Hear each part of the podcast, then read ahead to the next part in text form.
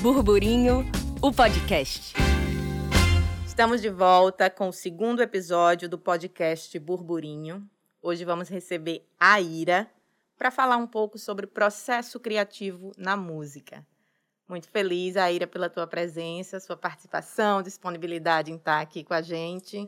Obrigada a você, Natália. Obrigada à equipe do Burburinho por mais uma vez esse contato, né, para a gente se conectar, conversar, falar sobre o que a gente pensa, sobre o que a gente faz. Muito grata de estar aqui. Que bom. E se vocês não assistiram ao show Quebra-Vento, né, agora no Burburinho Avarandado, corre nosso canal no YouTube. Confere o show, tem outros cinco shows maravilhosos também. E esse projeto, né, esse Burburinho Avarandado, ele está sendo patrocinado pela Lei Aldir Blanc de Emergência Cultural, através do Governo Federal e Prefeitura do Natal.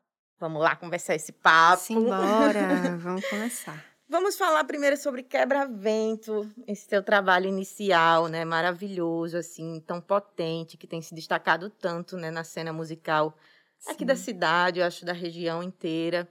E eu queria saber como surgiu, assim, não só a ideia do disco, né? Mas, sim, o trabalho como, como um todo, a concepção do trabalho, que a gente viu que teve o álbum, agora veio o videoclipe. E como foi, né, essa, essa construção, assim, individual, não só das canções, mas de tudo isso que diz do projeto Quebra-Vento. Então, é, essa questão do, da construção do Quebra-Vento, Quebra-Vento é como se fosse a consumação de um processo gigante, assim, de vida, de, de, de formação como musicista, né? Como musicista mulher, numa cidade como Natal, um Brasil, né, na verdade, onde mulheres e, sobretudo, percussionistas ainda são muito questionadas sobre a sua real competência, ou seja, a gente sempre tem a nossa chance única de mostrar algum serviço e, ó, se você não fizer direitinho naquela oportunidade única, você não vai ter uma segunda chance. E, assim, eu, desde, do, desde dois mil e seis, né, quer dizer, um pouco antes eu comecei a tocar, dois mil e quatro, dois mil, dois mil e três para dois mil e quatro eu comecei a tocar como percussionista. Na sequência, entrei na universidade para me aperfeiçoar, né? Fiz o curso de graduação em música, técnico em percussão e especialização, mestrado, enfim, um monte de coisa. E, paralelo a isso, vim fazendo mesmo meus trabalhos mais como acompanhante de outros artistas, né? Como percussionista. E por volta de dois mil e dezesseis, mais ou menos, dois mil e dezessete, eu comecei a sentir necessidade de me expressar de uma forma mais ampla, sabe? Enquanto musicista, não apenas como uma pessoa que vai acompanhar o trabalho de, de vários outros artistas, mas sim de expressar. Eu tenho meus pensamentos, eu tenho meus questionamentos. E aí eu senti necessidade de compor. Não é necessidade de compor, veio, né? E eu comecei a dar vazão a isso.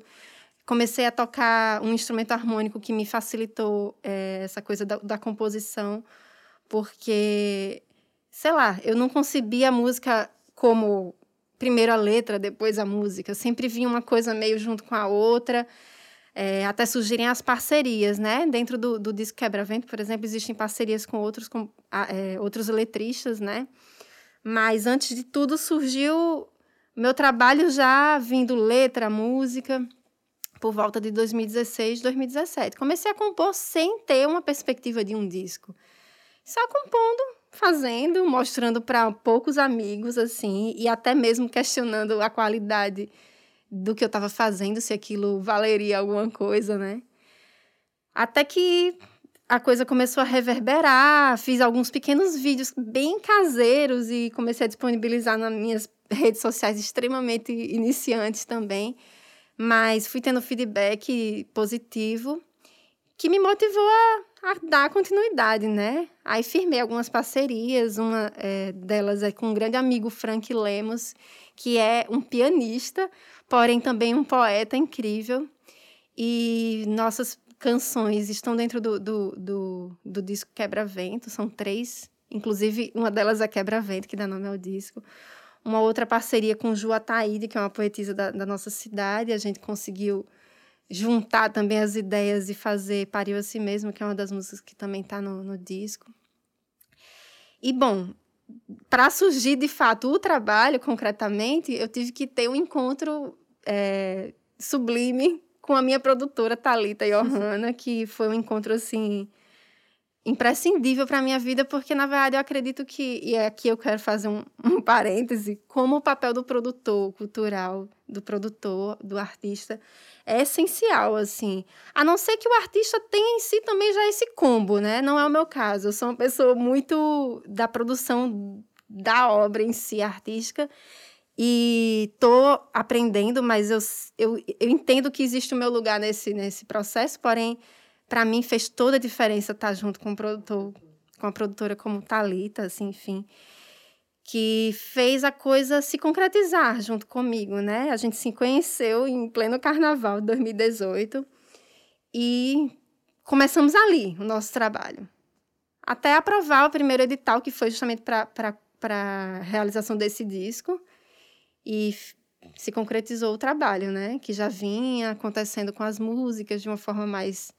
É, solta, digamos assim, e finalmente a gente conseguiu ter esse produto, né, que foi o que alavancou todo o resto, inclusive os clipes também que a gente rodou esse ano, em plena pandemia, né, foram dois clipes gravados dentro desse contexto já de pandemia, e que nos impulsionou a, a também escrever outros projetos, porque a gente precisa de grana para fazer o trabalho girar de forma sustentável, é inevitável, né? Sim.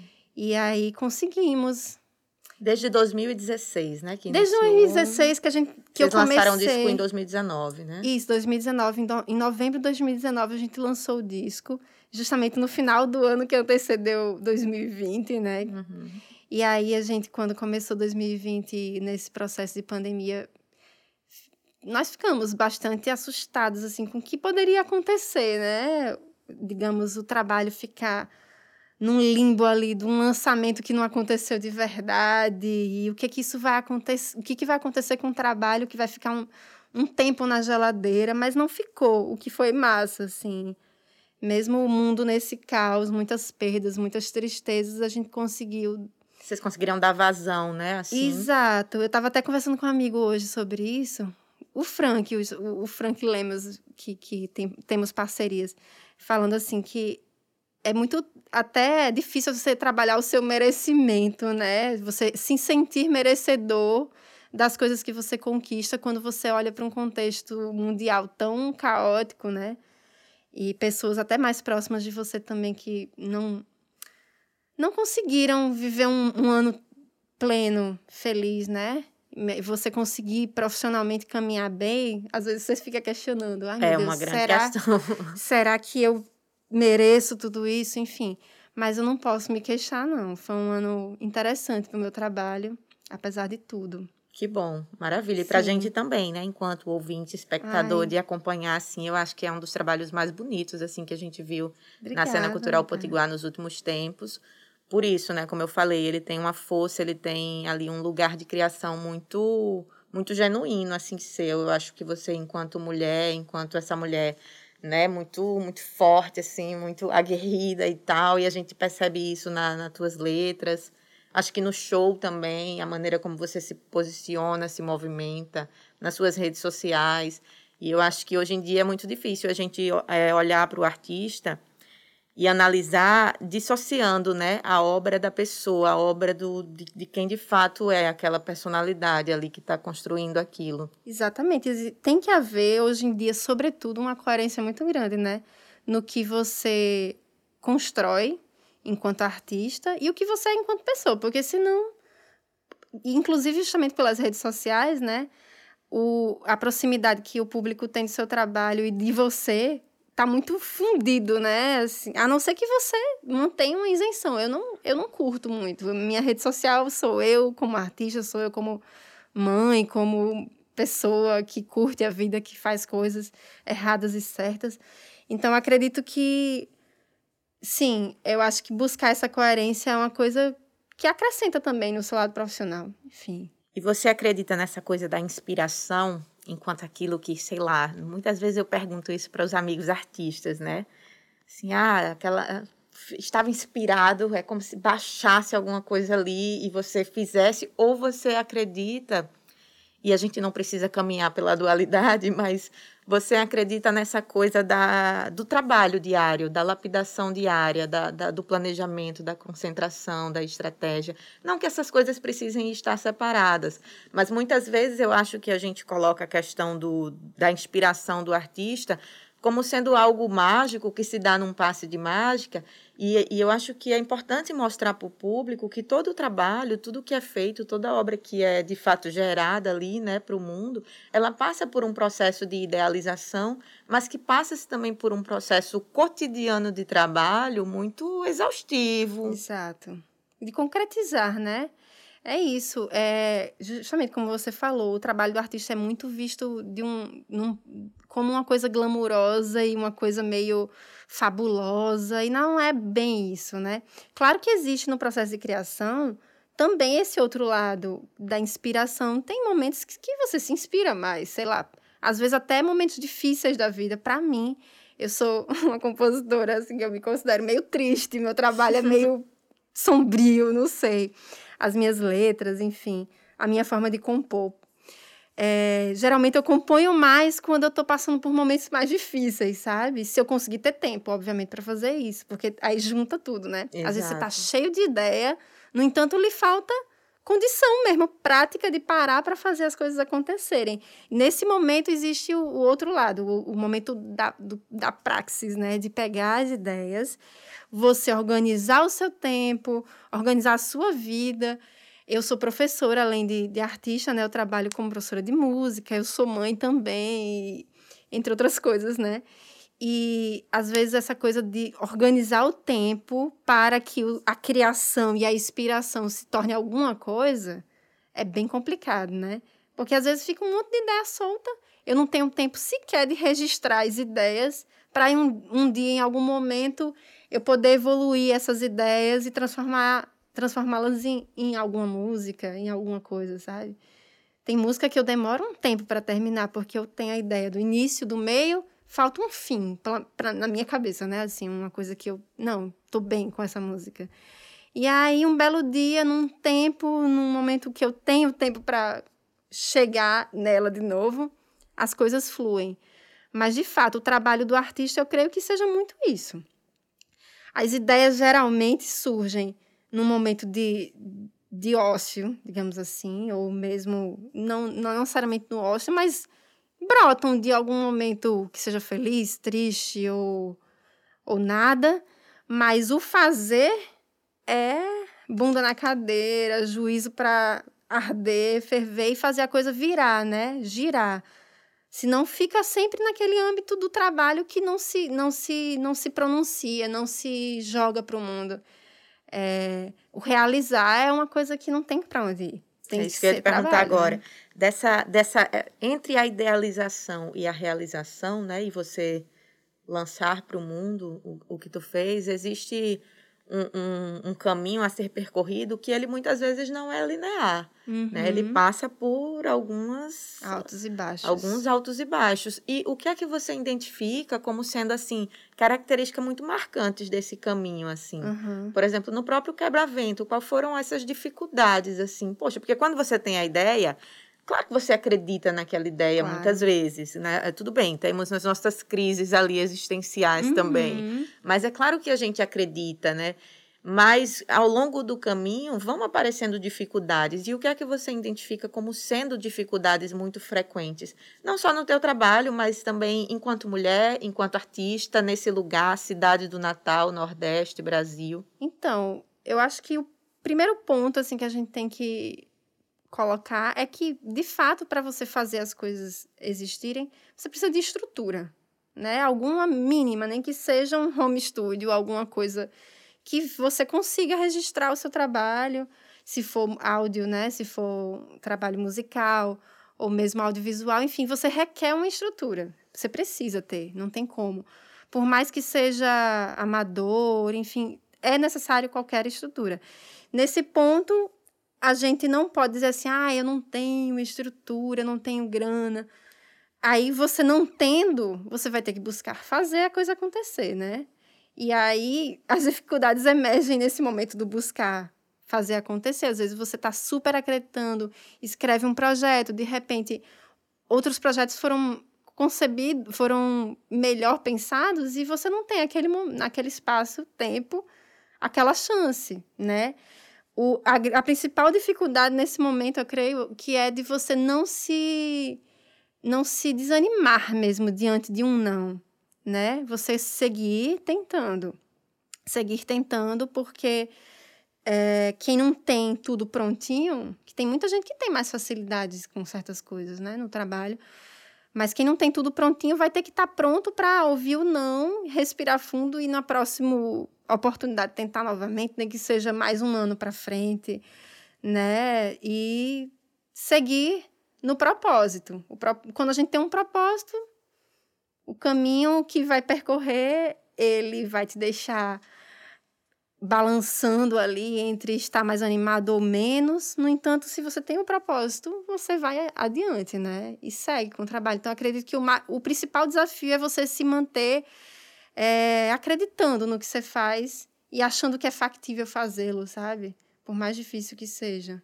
Quais as tuas referências musicais, assim? Como você lidar com elas nesse processo de criação? Tipo, uhum. é algo natural, né? No, onde o teu repertório de vida interfere de forma uhum. muito fluida, como você falou, que, que canta muito, que escreve muito sobre as suas experiências particulares. Uhum. Ou, às vezes, é algo pré-determinado. Digo isso, vou, vou dar um exemplo, assim. A gente percebe muito, sobretudo nessa, nessa cena um pouco mais comercial, né? De produção cultural. Sim. É, a gente identifica algumas fórmulas, algumas coisas que a gente vê que está dando certo, que faz parte do momento, que talvez o público vai receber de forma mais fácil, né? Que a gente vai conseguir proliferar ali sustentavelmente um consumo, Sim. uma distribuição.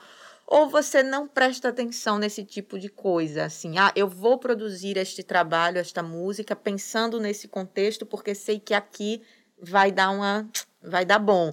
Ou não, ou você vai na sua mesmo, você parte da, da, da sua vida, da sua experiência e não pensa muito nesse resultado. Uhum. É, o meu processo é bem, bem deslocado desse outro lugar, dessa primeira, dessa sua primeira... Dessa suposição aqui. É, exato, de visar algo com isso. Não cheguei nesse ponto do meu trabalho, talvez um dia, quem sabe, se o meu trabalho caminhar para ser uma coisa mais vendável... Não, se isso for confortável para mim, talvez eu me mantenha tentando fazer alguma coisa, não que eu me venda, mas de dizer, não, então, isso está fluindo, está sendo bom, vamos lá, vamos manter, vamos tentar seguir mais ou menos. Não estou nesse lugar. Então, no momento, o meu trabalho continua sendo muito genuíno, no sentido de traz muito da minha bagagem musical de vida mesmo, assim, que é bem diversa, desde o que eu escutava em casa quando criança e através dos meus pais, a minha formação musical que passa pelo erudito, pelo jazz também. E uma coisa que é mais intencional no meu trabalho é trazer na minha percussividade, ou seja, na, no que eu faço desde sempre, que é tocar percussão, eu tento muito trazer as minhas pesquisas. Então, isso talvez seja mais intencional, mas isso está bem longe de estar tá na perspectiva do, da visão mais comercial. Pelo contrário, tem muito a ver do tipo, é, eu quero mostrar que eu aprendi a tocar um ritmo tal, da nação Nagô, de referência a um orixá que eu acho bonito, entendeu? Tem muito mais a ver com essa intencionalidade do que com a intencionalidade de, olha, tem um tipo de som que está mais em voga nesse momento e eu quero... que meu trabalho se, se amplifique no mercado. Não, não tenho essa... Não, não fluo nesse, nessa, nesse modelo, entende? E você, enquanto uma acadêmica, assim, né? A sua formação é em música, Sim. você pesquisa. É, isso influencia no teu, no teu trabalho, na prática, assim? Bastante, bastante. Meus trabalhos é, mais recentes acadêmicos têm muito a ver com cultura popular, né? O meu mestrado foi... foi uma pesquisa no Coco de Zambê, de Mestre Geraldo, lá em Tibau do Sul. Em si, eu não trouxe isso no meu disco, Coco de Zambê, de Mestre Geraldo. Mas nesse momento em que eu saí a campo e eu aprendi um pouco sobre pesquisa de campo, né? Eu fui muito em Recife, fui muito em, em terreiro, conhecer a música de, de, de, de terreiro, que eu gosto muito, embora não seja do candomblé, não seja de nenhuma religião, nem de nenhuma religião de matriz africana. Mas é uma musicalidade que me, me pega e me, lhe toca, lhe atravessa. É, em termos de música brasileira, afro-brasileira, é, é a coisa que mais me chama a atenção. Então, com certeza, o, o disco Quebra-Vento, onde pôde existir batuque ali, estava.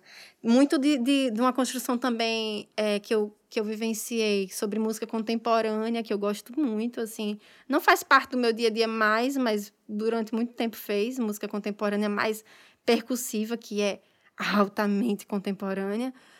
Eu também tentei trazer um pouco disso, minha vivência em orquestra, detalhes que muitas vezes não são perceptíveis para quem escuta, mas para mim fazia todo sentido, né? Eu estar gravando lá no estúdio um set de, de tambores, para mim eu estava tocando meu tímpano ali, sabe? Como se eu estivesse na orquestra. Então, tem tudo da minha vivência musical mesmo no meu trabalho. Você falou sobre a importância do produtor, né? Uhum. Existe todo esse processo de criação, de tudo, mas existe também a necessidade de realização e ela passa por um planejamento, por, por estratégias de lançamento, né? de, de busca de recursos, de coisa desse tipo. Exato. Então, assim, é claro que nem todo mundo, nem todo artista, hoje em dia, ele tem a possibilidade de ter um produtor por perto ou, inclusive, de ter acesso à informação para aprender um pouco, né? Isso. Como executar esta função, que não é tão simples assim, né? Desde de muitos conhecimentos específicos, nem um técnicos. Pouco simples, e cada linguagem também tem as suas necessidades uhum. específicas, né?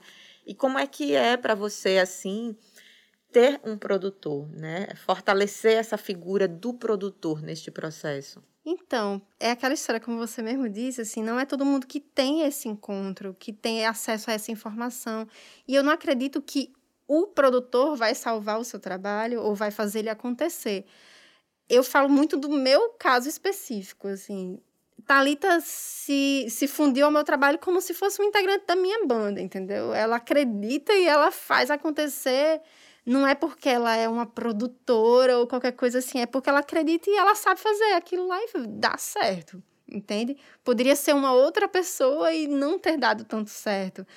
Mas eu acredito muito no papel dessa pessoa, que pode ser o produtor, pode ser o próprio artista, pode ser um amigo do artista, pode ser uma pessoa que busque entender sobre isso e faça essa coisa, esse papel, entende? No meu trabalho, o, o papel dela foi muito importante porque eu nunca tinha buscado entender tão bem disso, porque eu estava ainda muito apegada ao ambiente acadêmico, quando a gente fica muito dentro de, de sala estudando e pouco colocando as coisas para frente, assim, que é até uma carência da universidade, inclusive, na minha, na minha visão. Uhum.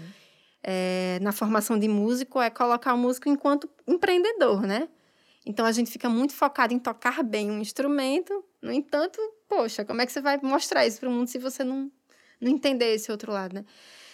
Mas eu acredito que o papel do produtor ou dessa pessoa que assuma esse lado, pode ser o próprio artista, é essencial à vida, né, do artista. E ter sensibilidade, eu acho, assim, da figura do produtor para se relacionar com o trabalho do artista de maneira interessante, né?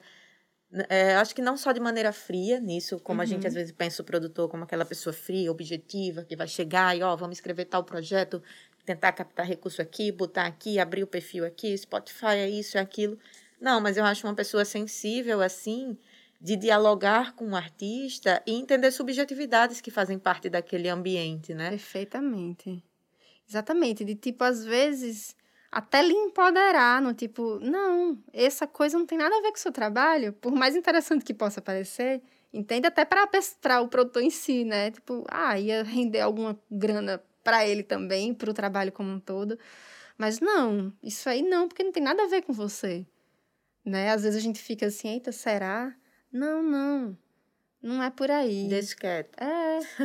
E, inclusive, assim, a, a coisa que eu ouvi a, da, da conversa sua com Dani, a missão também, né, que você carrega no seu trabalho, assim, uma missão. Eu acho que o meu trabalho, eu, eu tenho muita ciência disso, sabe? Então, vai ter muita coisa que vai aparecer que talvez não seja a onda, que não seja coerente com o que eu acredito.